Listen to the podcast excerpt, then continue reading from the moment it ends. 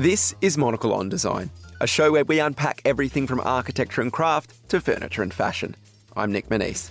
On today's program, we meet the landscape architect behind an installation highlighting key women in Danish history.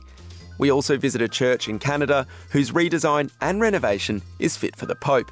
Plus, Mytheresa, an e commerce fashion company venturing into interiors. All that coming up on Monocle on Design.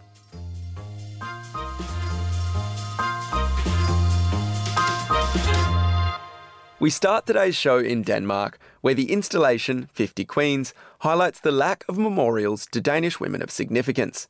Located in Copenhagen's largest public square, it features 50 plinths of varying heights, representing key female figures from a variety of fields.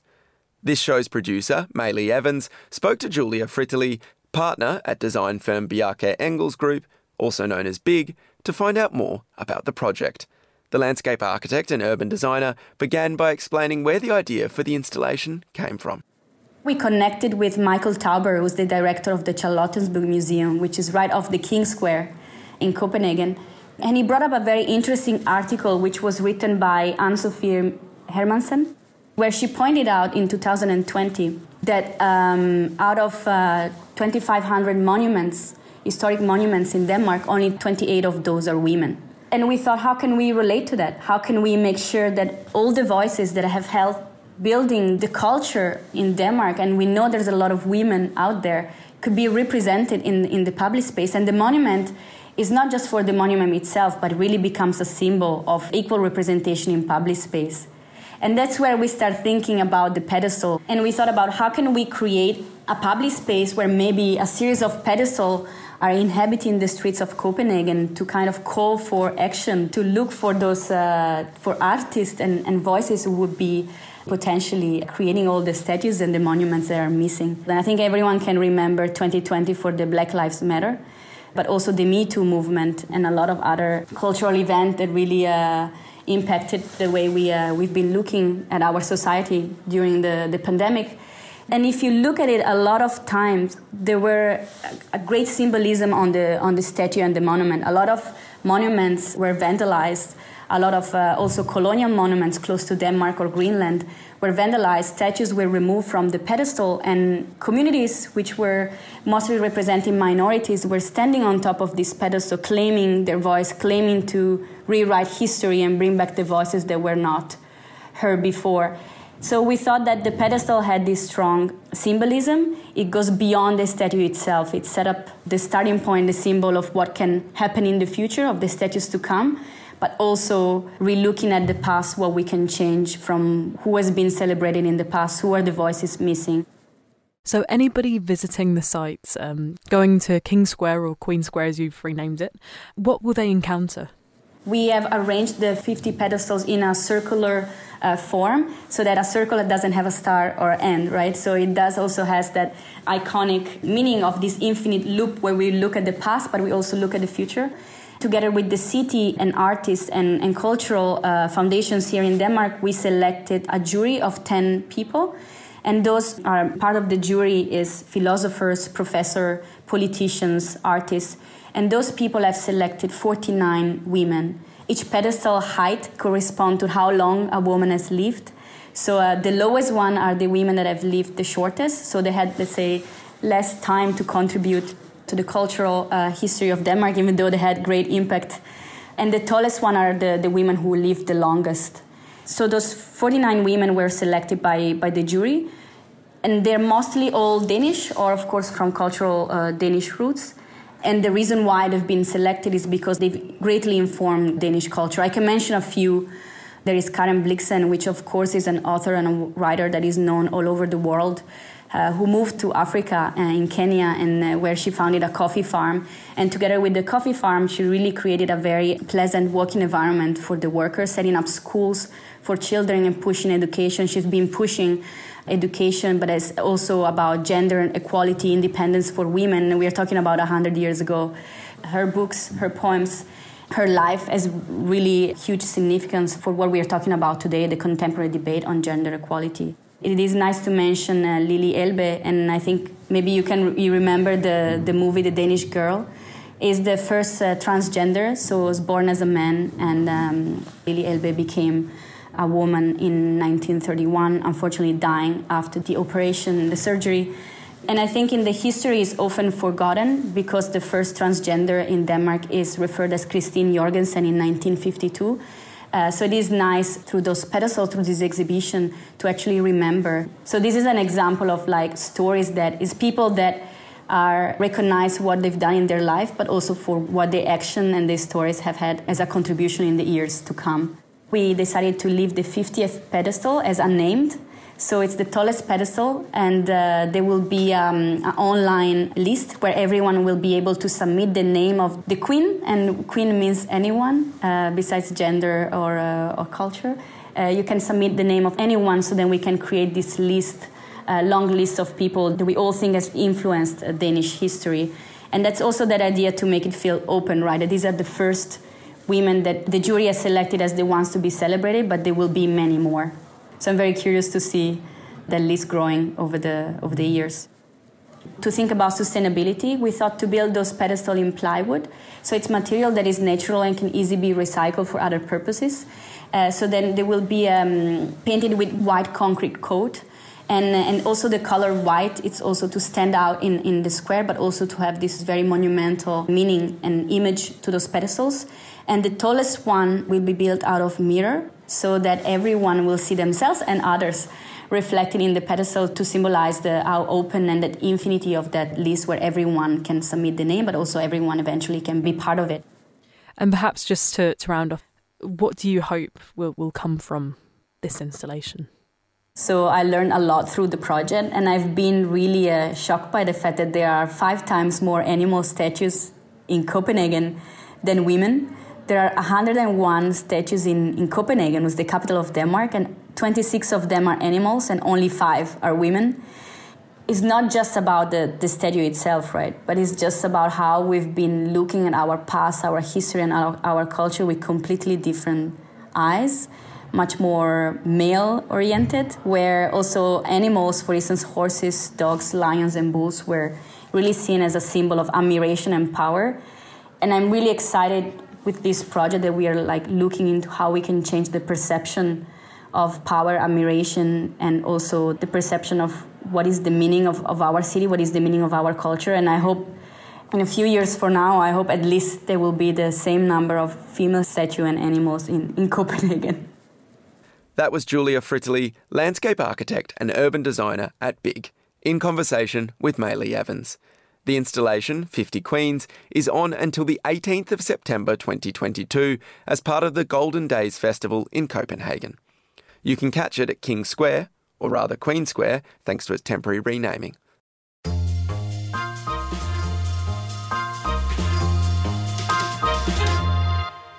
We're in Canada next to visit a church whose redesign and renovation is fit for the Pope. In late August of 2020, a fire ravaged Sacred Heart Church of the First Peoples in central Edmonton. The parish is frequented by members of the city's Indigenous communities and has been their spiritual home for over a hundred years. The smoke damage to the structure was considerable, and restoration has been underway for the past two years.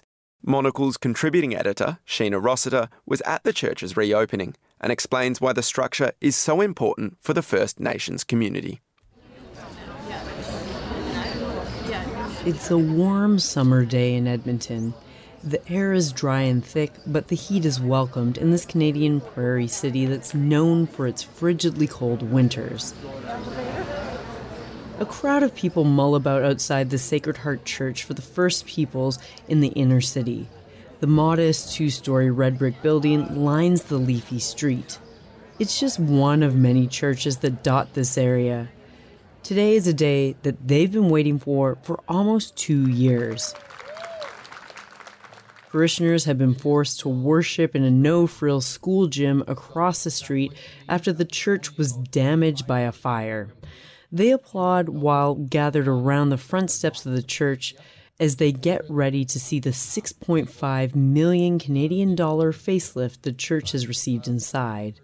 And today, this church is being dedicated by the city's archbishop, something that doesn't happen often. Today, it's a historical moment for all of us as a Sacred Heart Church of the First Peoples. Gary Girdner is the Metis elder for the Sacred Heart Church, and he's part of the crowd that's eager to be in the church to worship today. He started coming here back in 1983. He explains what caused the fire two years ago. What it is that we do a ceremony called smudging, which is a blessing, just like kind of like incense, and somebody that wasn't completely familiar with our procedure happened to be smudging. And what we do is when we're finished smudging, we usually leave the stuff in the frying pan until it cools off, and then the next person comes in, dumps it in, in, in the can. Well, what that person did, he dumped it in the can while it was still alive, but he didn't leave it there. He dumped it in the garbage. And then the, the garbage caught on fire. And the fire damage wasn't bad, but the smoke uh, th- throughout the building. It just all everything. And of course, when they started stripping down there, then they found all this asbestos. So they had to strip the whole church completely. In the inside, all there was was the outside walls left. Wow, it's been a tremendous burden lifted off our shoulders. Fernie Marty is the elder for the Sacred Heart Parish, and he's touched to see everyone here today. Got nothing against the gymnasium we used for a while. However, uh, this is more our home than anything else, and it has been for a long, long time, eh? Elder Fernie Marty has been a member of the church for the past 20 years. He offers smudges to parishioners before they head inside for today's service and dedication. The traditional indigenous ceremony is done for purifying or cleansing the soul of negative thoughts of a person or a place. The Catholic Church has a long and fraught relationship with Indigenous peoples in Canada. An estimated 150,000 Indigenous children were forced to attend residential schools in Canada between the late 1800s and the 1990s. It was in these residential schools where neglect and physical and sexual abuse were rampant, and more than 60% of these schools in Canada were run by the Catholic Church. Back in July, Pope Francis came to Canada to apologize for the abuse that happened in these schools. He even came here to the Sacred Heart Church as part of his six day tour in Canada. For Elder Fernie Marty, the Pope's apology is a positive step for reconciliation with Indigenous peoples. I call it reconciliation. we all play a part in do, doing our part, uh, making sure that uh, those kinds of atrocities never happen again in, on Canadian soil.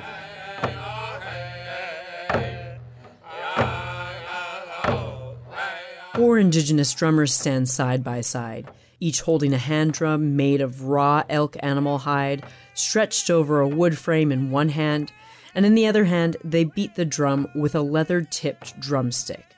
They sing in Nakota Iska, an indigenous language with raw emotion. A stream of parishioners file into the church for today's dedication. Hundreds of churchgoers file in and line the pews.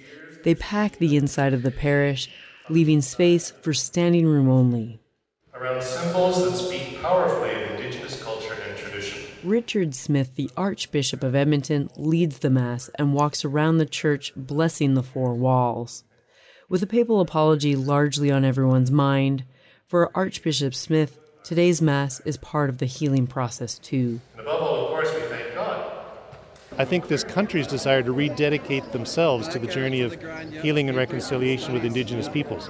So the significance of what we're doing here liturgically today for this particular parish, I think redounds, you know, throughout our province and throughout our country.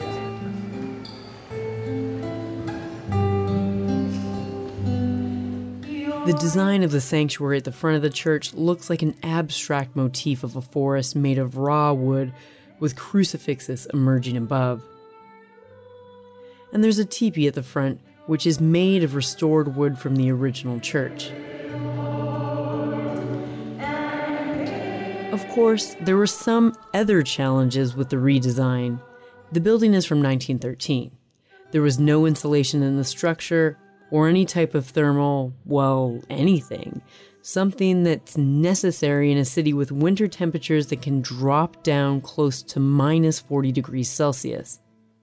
So Henry Howard, the architect behind the project, had to decide how to bring the building up to modern day code.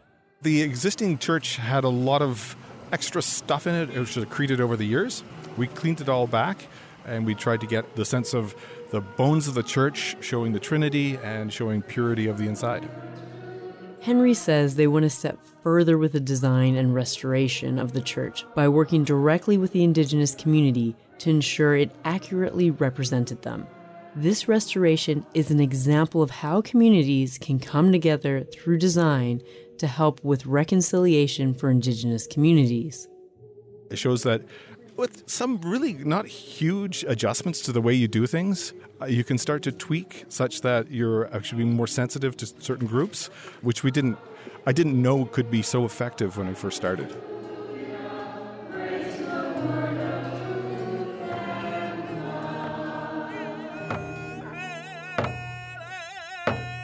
Reconciliation between the church and Indigenous peoples in Canada is slowly inching towards progress. The papal apology spoke volumes. But as many say, there's still plenty of work to be done. Spirituality is an important part of life for many Indigenous peoples, and with this redesign, it shows that their traditional ways can be honored as well. And many here feel that they claim this building and that it is truly now indigenous. This is a sort of rebirth. For Monocle, in Edmonton, I'm Sheena Rossiter.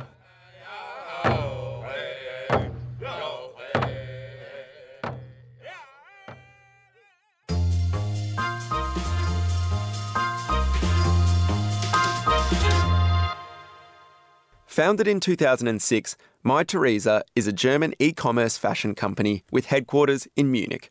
Stocking the likes of Fendi, Moncler, and Bottega Veneta, the company moved into the interiors market this summer with a new category called Life and an offer that includes homeware and tableware. To learn about the company's buying strategy and customers' purchasing trends, Monocle's fashion editor, Natalie Theodosi, caught up with Richard Johnson, Chief Commercial Officer of Mytheresa, Natalie began by asking Richard why Mytheresa decided to get into interiors.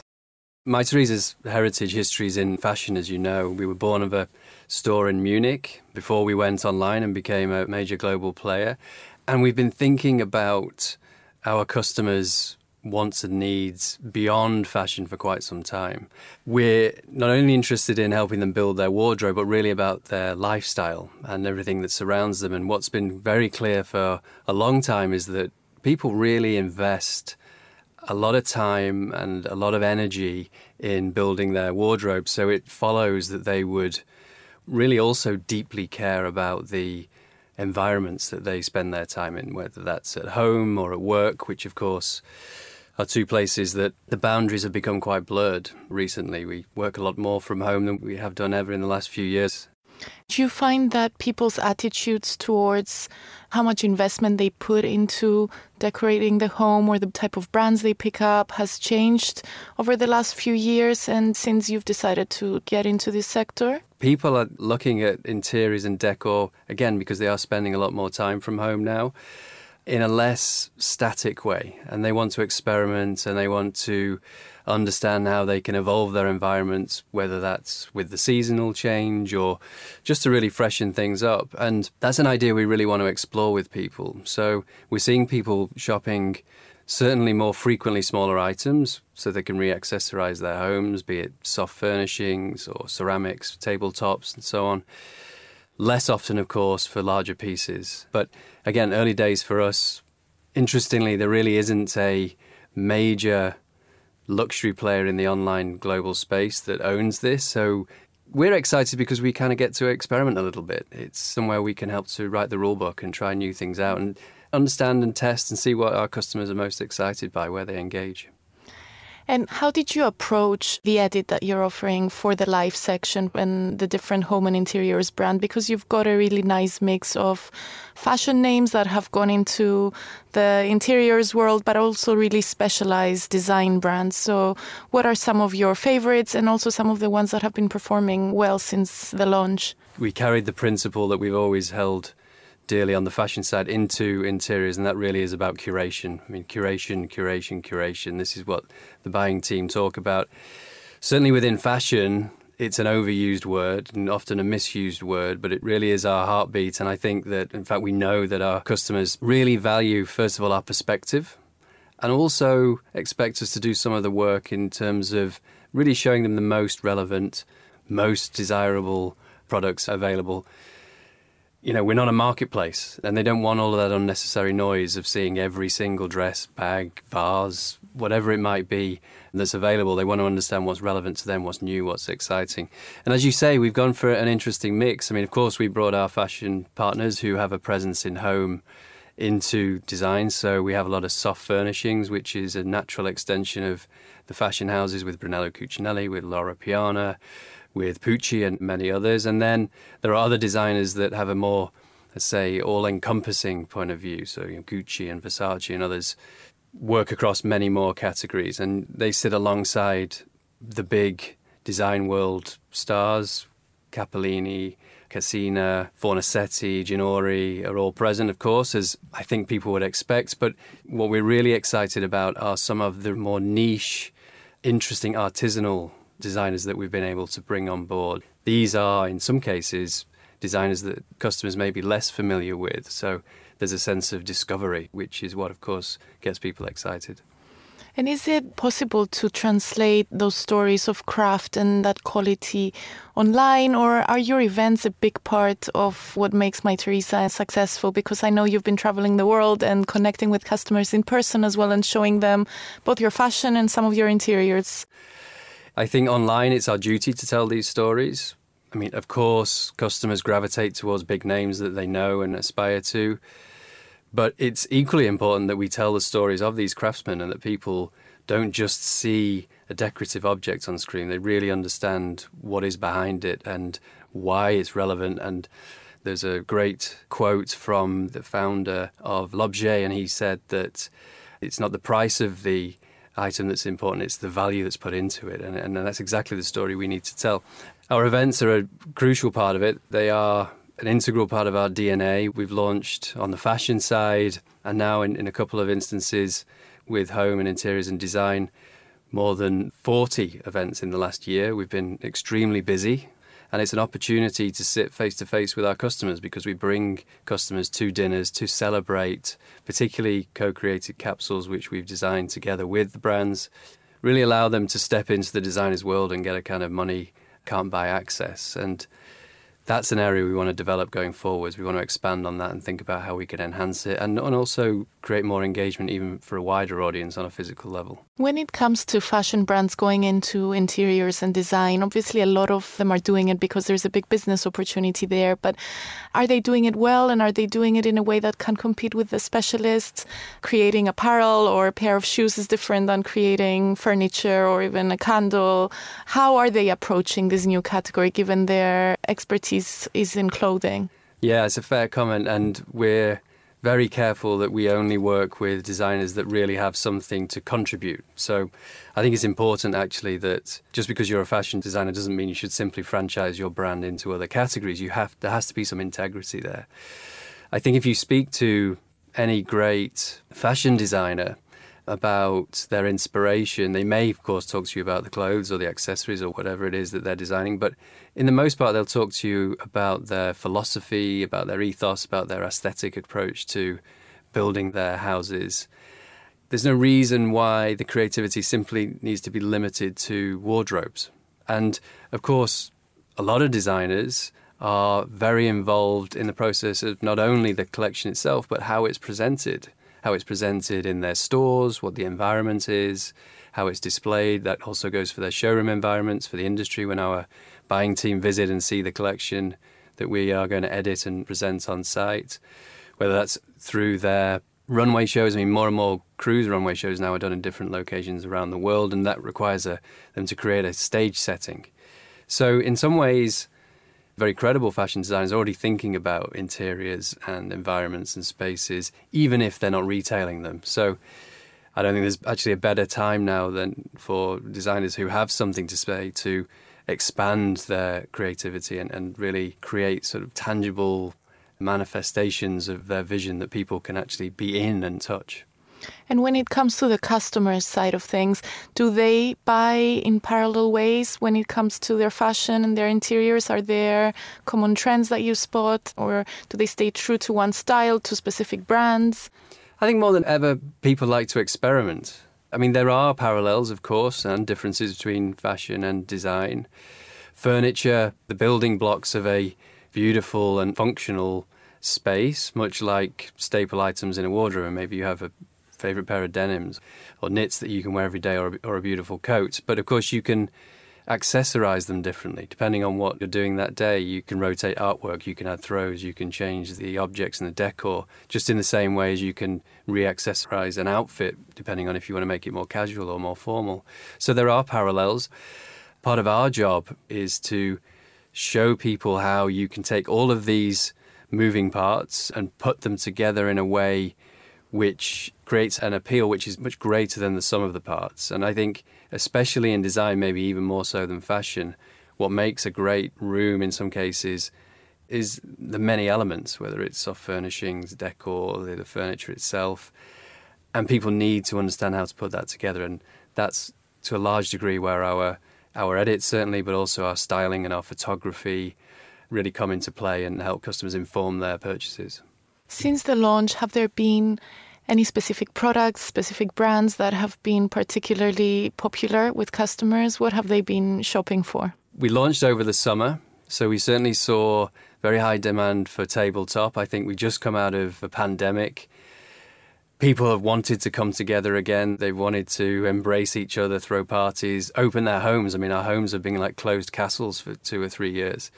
And so tabletop has been very popular and, and it's diverse. I mean, we've sold very summery Sicilian inspired tabletop from Dolce & Gabbana. We've sold minimalist styles from the Scandinavian brands. But again, I think it's very experimental. I think just because you you have a taste for the minimal one week doesn't mean you can't, you know, embellish and be more decorative and flamboyant the next. Early days for us again, experimentation. There's lots of potential, certainly in ceramics and decorative objects. I mean, one of my favourites is l'objet. Such incredible attention to detail and really, really fine craftsmanship, but on some of their pieces meets the sort of very extraordinary, really, creativity of the Haas brothers, who are based in Los Angeles, who bring a very playful, almost cartoon esque vibe to the product. So that's something you should look for on site. And for you, specializing in the fashion sector and then navigating this new category for Mytheresa, what has it been like and how has it changed your job and I guess your home as well? Maybe you're starting to collect a lot more l'objet pieces. It's dangerous. On a personal level, it's dangerous. There's a temptation to, to spend every day, of course. It's exciting because we, of course, went out to seek expertise and to become informed. We wouldn't do anything before we were very confident in, in our approach. We don't do things by half measures, but we are fashion specialists and this is a new arena for us. There's no question about that. So that is exciting. I think the nature of being an online retailer is you don't always know. You are every day reinventing what you're doing creating new opportunities, experimenting, seeing what works and what doesn't, and adjusting accordingly. So we looked at interiors and decor in much that way. We may be fashion specialists. We may have a lot to learn, and we went out and obviously filled those knowledge gaps, but it's been a very exciting process. And I think the team have been really spirited and, and have gained a lot of creativity by having that new challenge. And, I, and in many ways, that feeds back to fashion. You know, allows you to look at things differently and not become too dogmatic to set in our ways. That was Richard Johnson, Chief Commercial Officer at Mytheresa. He was speaking to Monocle's fashion editor, Natalie Theodosi. And that's all for today's show. For more design stories, listen to our five minute midweek bonus show, Monocle on Design Extra, which airs on Thursdays. And if you enjoy print too, then pick up a copy of Monocle magazine on all good newsstands now. Today's episode was produced and edited by Maylee Evans. I'm Nic Monisse, and you can reach me on nm at monocle.com. Thanks for listening.